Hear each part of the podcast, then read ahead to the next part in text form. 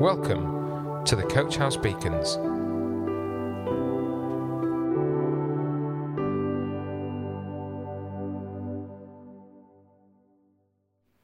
Hi, this is Anne Roger, and the subject of today's beacon is Does God Speak? As far as I can remember, I've always believed in God, but I hadn't made any definite adult commitment to follow Him until I was in my late 20s, and various things made me begin to think about where my life was going and what I said I believed. I was in a new job. The girl at the next desk was lovely, a very attractive, vibrant personality, brimming with life. Somehow I was really drawn to her. She was a bit different, and she clearly had something that I felt I needed in my own life. The only trouble was, she kept going on about God and speaking about him with great certainty. I found this rather irritating. How could she claim to know so much? What made her such an expert? So, out of a mixture of irritation and curiosity, at her recommendation, I secretly bought a Bible and began to read. Well, that was an experience. I had no real idea of the structure of the Bible, the flow of the story, or where to begin. I mean, it's a big book. But as I opened it fairly randomly each day, I was astonished how often this book seemed to oddly hit the spot. The very thing I'd been worrying about, there was the answer in the Bible. It was as if not only was I reading the book, the book was reading me as if it knew the events of my day, the thoughts of my heart, the anxieties, the insecurities, the pride, the pain. It seemed to describe my past and maybe even my future. How could this be?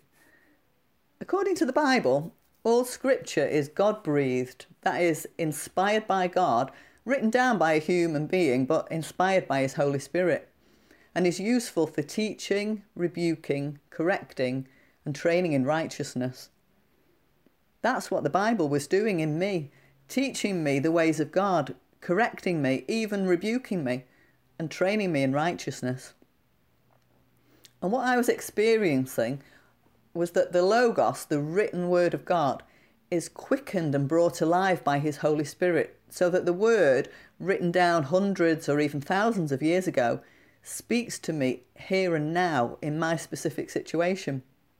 So, yes, that's the answer to my question. God does speak through his living, active word. It's amazing. The Bible itself says the word of God is living and active. Sharper than any two edged sword, it penetrates to divide soul from spirit, joint from marrow. It discerns the thoughts and attitudes of the heart. But it's not only through the written word that God speaks. As I delved into the written word, the Bible, I discovered that God has always spoken, long before his words were ever committed to a page. His voice is at the very heart of creation. I discovered that God spoke the whole world into being.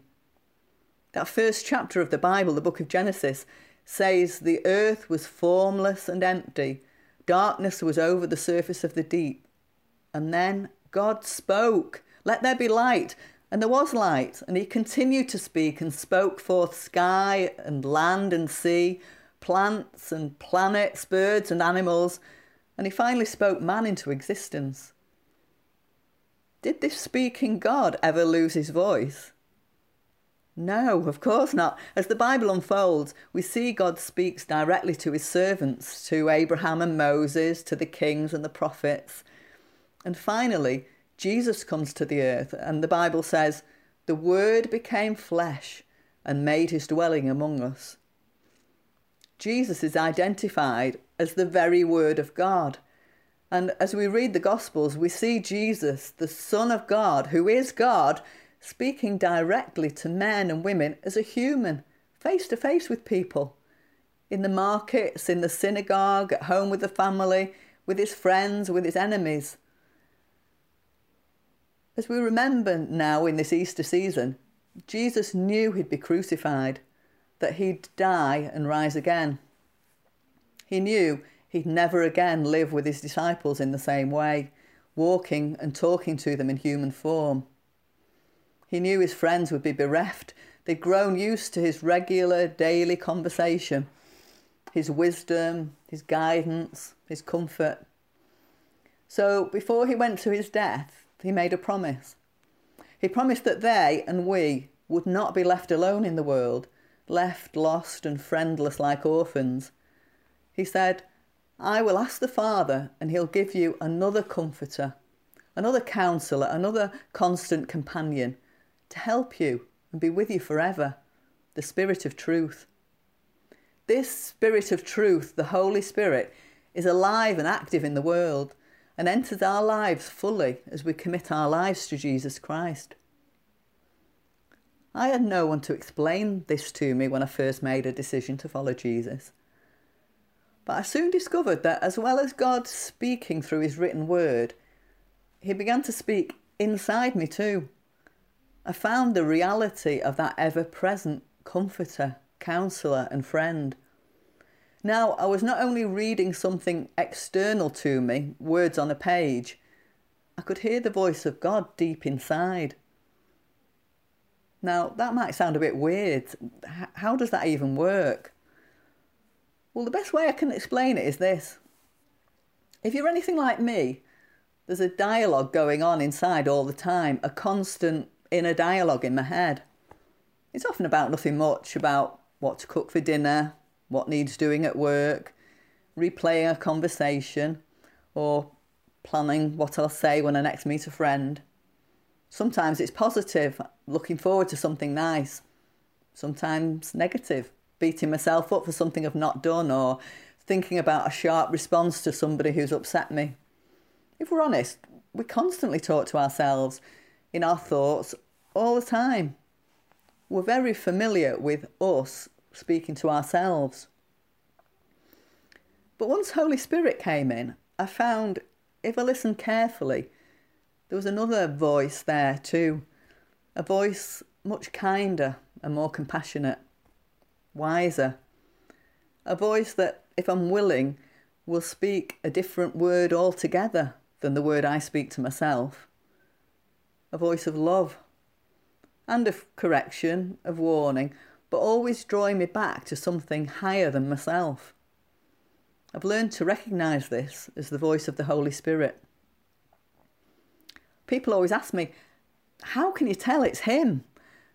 and this used to confuse me no end. How could I be sure that it was God speaking?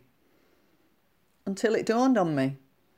The voice of God is clearly different from my own voice. It's full of patience, love, kindness, wisdom. It's a voice that isn't self seeking and proud, seeking to score points. It's a voice that keeps no record of wrong and always seeks the best. It cuts across my normal thinking. It doesn't bring darkness, condemnation, and death. It brings grace and life and peace. It's a voice in keeping with the character of God. And as I read the Bible, the written word, I got to know the tone of God's voice in His spoken word, and I, it gradually became easier to recognize that voice, the Holy Spirit. Remember, God won't ever speak anything contrary to his written word. And if you're seeking to make a big decision, speak to other people. Don't just trust your own interpretation, especially if you're just learning to hear. Gradually, you'll get more confident about discerning the voice of God. There's real wisdom in seeking the counsel of other people. But with that proviso, dive in, don't be afraid. Listen, God is speaking. And in this time of quietness, in lockdown, Listen for the voice of God in His Word and by His Spirit. Amen. Coach House Beacons, the Coach House Church Daily Devotional. To find out more, join us on Facebook, Instagram, or on our website at www.coachhousechurch.org.